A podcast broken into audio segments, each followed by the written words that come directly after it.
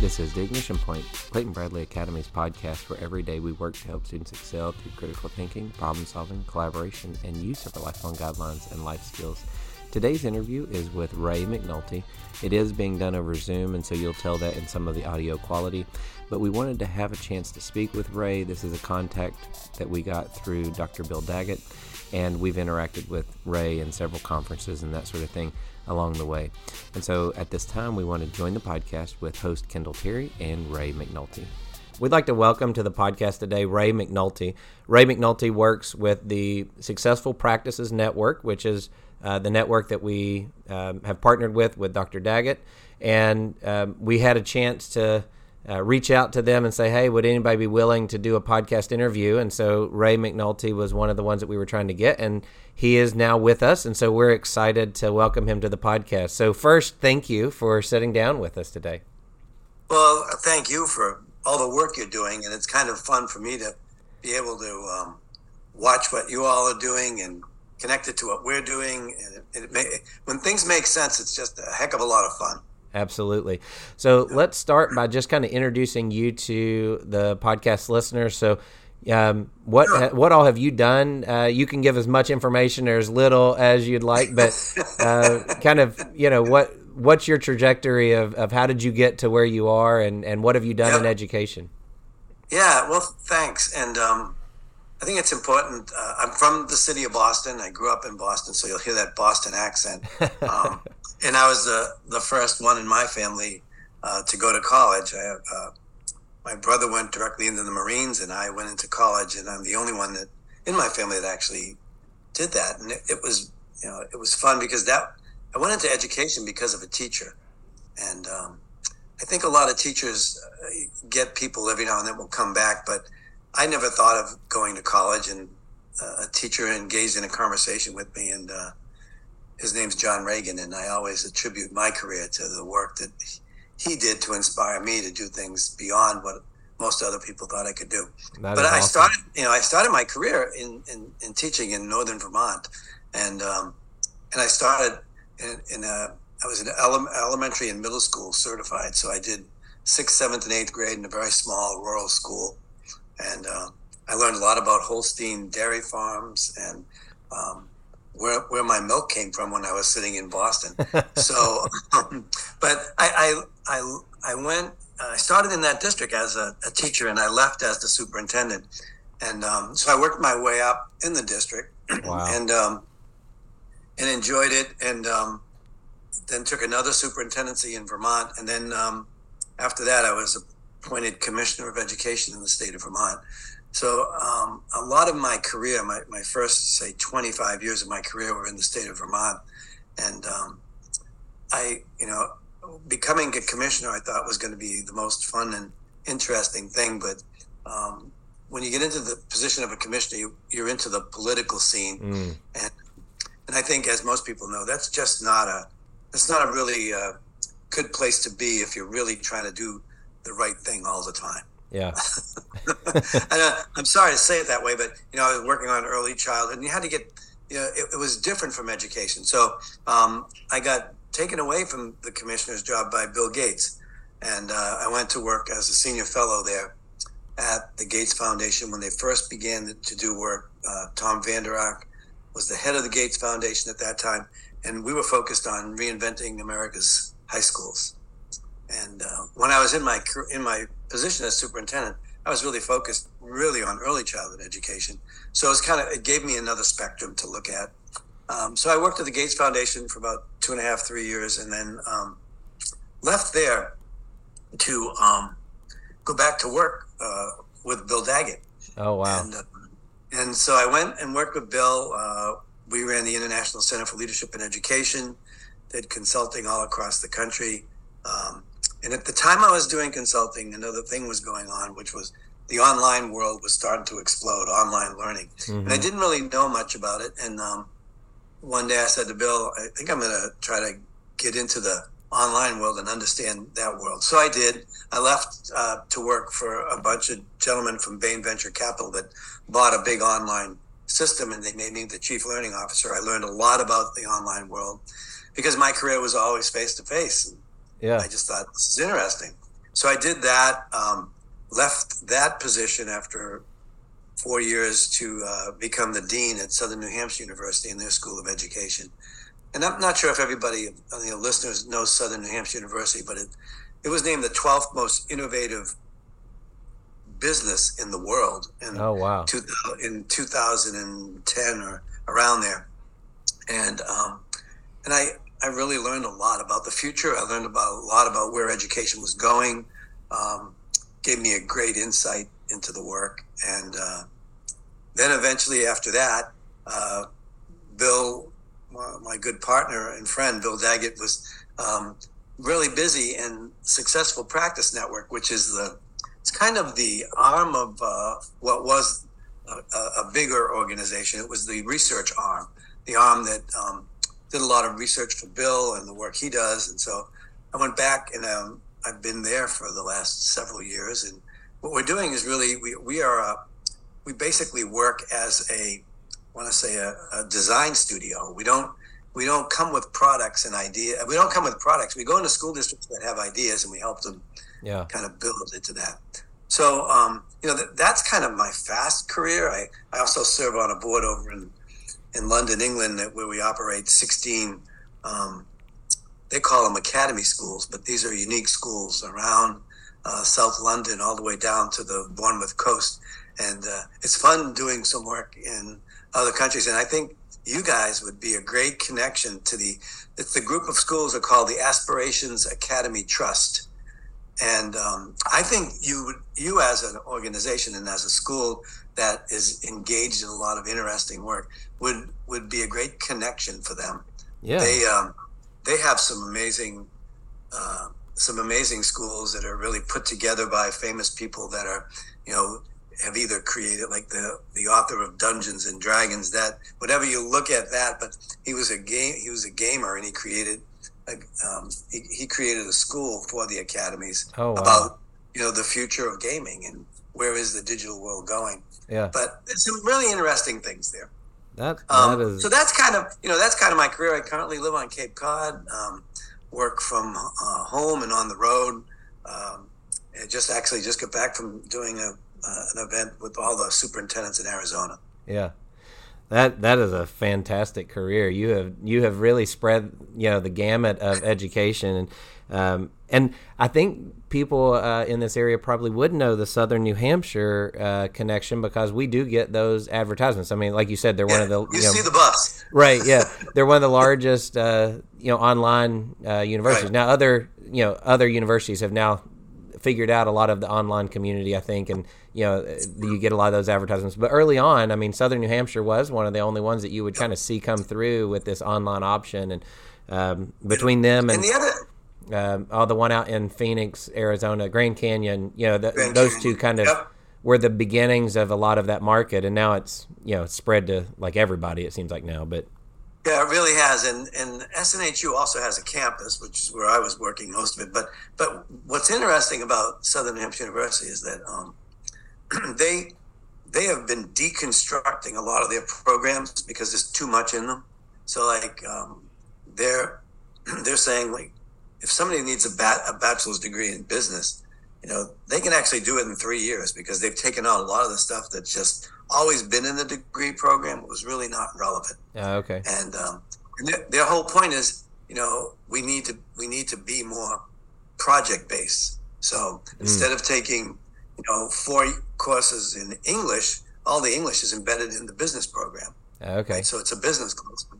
So they're they're more they, they create more of an interdisciplinary experience, which I think is great.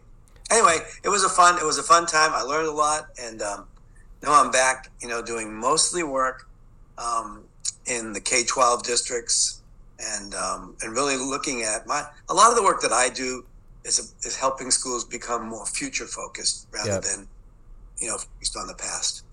Well, and I know that you know part of that you mentioned future focused is uh, the conference that the Successful Practices Network now um, I know does in DC, where we've actually got a, a group that's going to be attending the one we we've attended a couple years ago, and then uh, took last year off, and uh, are are back on Yep. the list to come back this summer, and we're excited to to uh, hear all of the things that that the presenting schools and and people um, I think that that was a very good conference for that. A lot of new ideas, a lot of fresh ideas, innovative work that's being done all over the the nation, if not the world. I can't remember um, if it was if I know I interacted with people that were not just U.S. people um, at that conference, yes. and so um, it's yes. exciting yes. to see what's happening around the world because there is a lot of really good innovation. You know, you talked about the commissioner of education is, is a little bit political uh, in in that role, and I think politics. you know, sometimes people get mixed up in the political side of education and, and and forget the just really cool things that are happening in our local school systems all over the nation. Exactly. Um, and you're it, so right about that. And, and you know what's really interesting, and um, yeah, I, I, where I spend most of my time is and I know that you, you guys really focus on really operating under best practices, and um, and I, I I believe strongly in that, but I also believe that fifty percent of everyone's time needs to be spent in next practices. Oh, that's good. Because those those are the things that are emerging that we need to begin to use, and we need to be able to figure out how. And you know, it's it's kind of like the emerging world of AI. Okay. Mm. Um, AI is not a best practice because we haven't been able to study it enough to determine how it, you know, what its impact is and all that. But the the the whole point of of this is that education, uh, schools and, and educators need to be the agents of the change and not the objects of the change. We need to be playing with it. We need to be because you know educators need to try some things. We need to we need to have an environment in our school in all of our schools where our kids and our educators engage in figuring out what's you know what can we do with this work how can we make it better you know um, the ai piece is kind of interesting right now I, I've, I've spent a lot of time with districts talking about ai meeting educators that are using it in a district where they've got protocols for beginning to try things out um, you know i i I, uh, I know there's a a lot of people like the show on TV, Shark Tank, you know, yeah. where people come in and they pitch new ideas. Well, I think we need to have a culture in our schools where if, uh, you know, Kendall, you and I are at a conference and we're teaching, you know, and uh, and we're sharing a great, a great idea and we come up with an idea and we, we should we should be able to, you know, to bring it to our system, to test it out and see how it plays out, get it, get impact,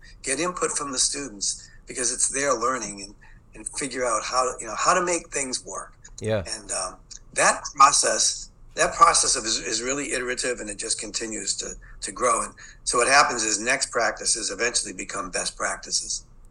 That that goes right in line with we've done. Uh, two weeks of interviews, um, one with our principals here at the school, and then last the one that actually just went live this week was with our lower school technology person, and that was mm-hmm. the exact thing we said. You know, we we want to create a system where our teachers can can feel that vulnerability and that risk taking to say let's try some of this stuff knowing that that means we're also going to miss it we're also you know we're, we're going to mess it up sometimes but there's there's yep. going to be times that we're going to get it right um, and we're going to see something you know a, a glimmer uh, emerge out of an idea or out of a something in the classroom and a lot of times you know allowing kids the chance to figure this out with the teachers you know to say what what what are we able to do as a class? Let's let's let's start to use this because that's where you start to develop some of those um, digital ethics. Dr daggett mentioned that when he was here of working on digital right. ethics with our kids of, of where is the line? Well if if you're just afraid of the technology and and you just shun it and put it off to the side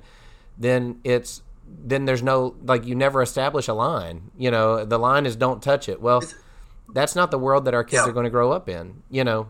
No, they're no, they're not, and they're you know our students are, um, you know, I, I when I go into a place of work, I don't see people saying don't look on the internet and don't touch that. I don't see that, right? Right. I, what I see is them trying to figure out like what are the best, what's the best way for us to proceed with this, and I think that you know part of this work of um, of trying things with our students helps to project in in those students' lives that uh, learning is not a linear process. It's a squiggly line sometimes. Mm. Um, actually, we we launched at our Future Focus conference this year. Um, one of the key themes that I brought to the conference was, you know, embrace the squiggle.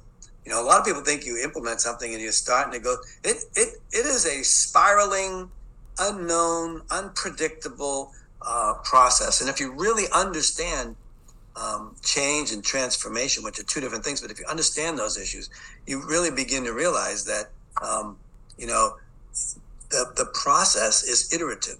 So, by example, um, I'll often say to people, you know, what we, if you remember the very first cell phones, um, there was like a bag, right? And it was a bag, and it had a bag. Now, um, that that was not a perfect thing, but what they did is they they they they launched it into society, and they watched how it began to develop, and because of that, we now have these things called. So they're still called phones, but they very rarely are using used for calls. Right. Used for all kinds of things. And this is about 20, uh, 20 generations. That that iPhone or that Samsung, whatever you happen to have in your hands, um, that's about 20 generations past that bag phone that first came out. So when we launch a new idea, um, uh, educators particularly, this is where I have to co- do a lot of coaching of educators because when they launch a program, they want it to go perfect. Right. And here's the thing: it will if it's going to be a different program, if it's going to be something unusual, it you know it is not going to be a straight line. It is going to be a process that's going to need a lot of changing, and and that's that's a healthy way of learning about the future. Yeah. Because we just don't know, so we go ahead and we begin some things. Like when I see some, I, have been talking to teachers. I was talking to a, um, an English teacher two about two weeks ago who is using AI and he's using Claude and as his as his as the platform and um, he had he, he figured out a way to help it make help it correct some of his papers right yeah. so he he can turn all of his all the student papers into a pdf and he he he drop he drops a, a quote in asking claude to you know evaluate this this and this in those papers and boom. It did it fast enough so that he could actually hand it back to the students before they even could leave the class. Mm-hmm. What he said to them was, he explained, and he was very open. I used AI to correct these papers. I want you to know that. I was it's it was my it was my um, my choice to have like a co-pilot, have something you know that was helping me. And so um, the teacher, the students had were very favorable toward that. And then what he said to them was, now, if you begin to use AI, I want you to be able to say, you know, I said these are AI corrected. I'd like you to be able to say, this was your writing was AI assisted. Mm. And you, and if you, you know, so it's not about cheating. It's about using resources and getting the, the work done. So the point was, what his point, the, the, the teacher was saying, I wanted my students to be free about saying, yes, I did use AI to get this paper done. And so now he starts having conversations with them about, well, what did the AI, how did you use the AI? What did you do? Mm. And they started to get into that so that from a person, from the, from the educator's perspective, if they're, they're going to use it, I want them to use it the right way. Yeah. And I don't want them to be, I don't want them to be shy about using it.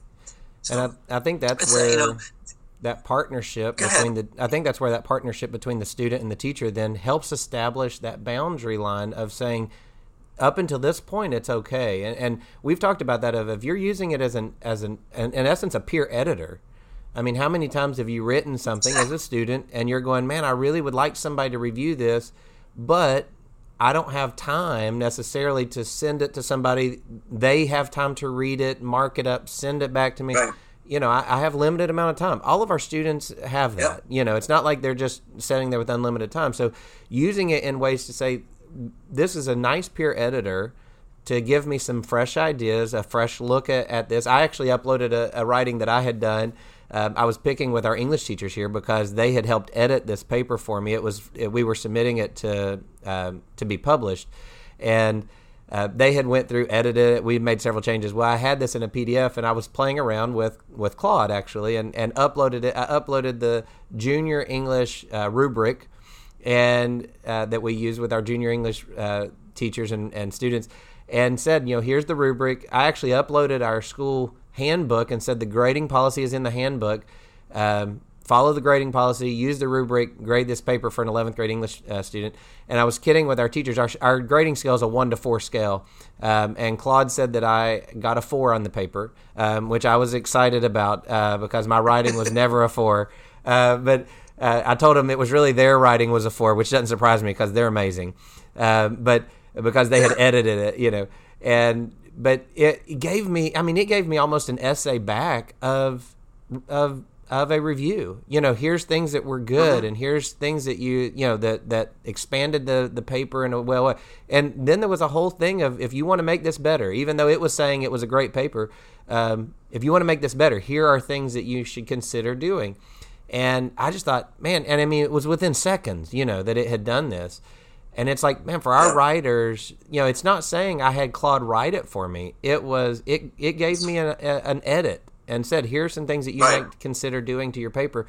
But I still then had to go back in and rewrite it if I wanted to, you know. So I was like, man, this could be huge for our kids on some time saving and our teachers because I looked at that with teachers. You know, Dr. Daggett mentioned giving nights and weekends back to our teachers. Um, with, exactly. You know, with life, you know, work life balance, that's huge. But to be able as a teacher to say, I got through the however many students worth of papers I had, you know, for when I was at a public school as a teacher, I, I would easily have a hundred papers that I might be grading in, in science because I'd have them write a lot in science too. And, right. you know, it's like, that's a whole weekend and that, that mentally drains you as a teacher um, of trying to get through those. And then when you're giving them back to students, you know, it, because you've spent time and it kind of mentally drains you, sometimes you don't have the input then to, to go further with them. But if you can take some of that mental capacity out and say, let's use some assistance here with AI and that sort of thing, then the teacher has the the ability to be more creative to say hey let's let's pull this group aside now and look at our papers. Let's look at the feedback. Let's see how we can go deeper. Let's see what the ai said. Is that something that makes sense? Like let's evaluate the stuff that it, it said we should do does that make sense how do you keep your voice in that because your voice in writing is huge especially in, in you know that english capacity so the teacher now can spend a lot of their time and energy in the stuff that matters with students on going deeper into the content, getting better in the writing um, by letting AI, you know, take some of that off of them. Um, I think it's a great yep. I- idea for our teachers to use, and, and I'm encouraging them to start playing around with it. Like you said, next practice. I love that. I'm going to use that uh, if you're okay with it. Um, yep. And yeah, well, well, you know, it's what you've been saying is so. Um, it, it it sets a culture for people to feel a little entrepreneurial in the world of education, you know, and um, because we're so, you know, we're we really need to recognize that um, what what we need to be able to do for our students is to educate them so that they do not need us anymore. Mm. They need to be. We need to turn every student into a learner, and and you don't do that um, by strictly standing um, behind pedagogy because you know in most of our schools uh, stu- we're, we're taught as teachers to you know to tell the student what to do when to do it how to do it when to turn it in and um, and learning is in many schools just driven like that and um, and students you know don't get immediate feedback but you know, with AI, if you're doing something, you can get immediate feedback, and it'll help you move on. And that iter- that iterative process is important. But the fact of the matter is that um, both you and I, and, and as well as all the parents that are listening to this podcast, um, we all learn through something called andragogy. We we know what we don't know, and if we don't know something, we know how to go about learning it. Mm-hmm. And when we learn it, we don't need to take a test to tell us that we learned it. We we get to know that. Okay? And so that that's the greatest gift we can give our student is to have them be able to know what they don't know and then mm. make a plan to learn it and know how know how they actually do know it. Yeah. You know, it's and that's so you got to go from pedagogy, which is the art of teaching, to a field called heutagogy, which is how you create self-directed learners. Because if in, in pedagogy, you you do so much for them, they don't know how, uh, they don't know how to learn out without somebody being around. So the so the whole goal is a kind of a step process of you know begin to learn some things, then teachers slowly back away, and you know begin to let a student become a self-directed learner. Yeah. And um, and then and then they from that they become they, they begin to learn that they're an adult learner. They understand what they don't know, and um, and and that you know that scale of things in our schools today. Um, there's just so much uh, detached learning, and what I love about the work that's going on um, in your school is that it's it's not just project based, but it's it's an engaging, deep level of a dive where they they become so attached to the learning that they start to acquire the skills of heutagogy, the self-directed learner. They yeah. they're in control of a lot of their learning, and um, that's that's the gift that we need to give our kids. It's not that they're the valedictorian. Valedictorians, you know, they that's like just think of it. Um, there's been some studies done at Boston College about valedictorians. They, those people are really good at school. Yeah, and they're good at everything. And um, and the issue really becomes one of um, outside of school. Uh, that world is highly unpredictable. It, it's not you know it's not so linear, logical, and sequential. You've got to be able to navigate the learning that you want to engage in outside. So it's a very different, diff- very different experience, and the kind of experiences that I see you all engaging in, that Linda shares and Bill shares, is that you know this is real learning. They're they're in charge of it. They take yeah. it on. Um, that's just powerful. Well, we those are the next practices that get us where we need to be. Yeah. Well, we we really enjoy seeing our students, you know, do that and take that risk and and you know, helping coach through when it doesn't work and then, you know, look for ways to make it better along the way and, and being that support system, that scaffold to help them get where they were wanting to go. And this has been The Ignition Point, Clayton Bradley Academy's podcast where every day we work to help students excel through critical thinking, problem solving, collaboration, and use of our lifelong guidelines and life skills. If you'd like to find out more about Clayton Bradley Academy, you can visit us on our webpage, www.claytonbradleyacademy.org, or on social media sites at CBA or at Clayton Bradley Academy. This has been a part one of a two part interview with Ray McNulty, and we hope that you join us next week for part two. We hope you have a great day.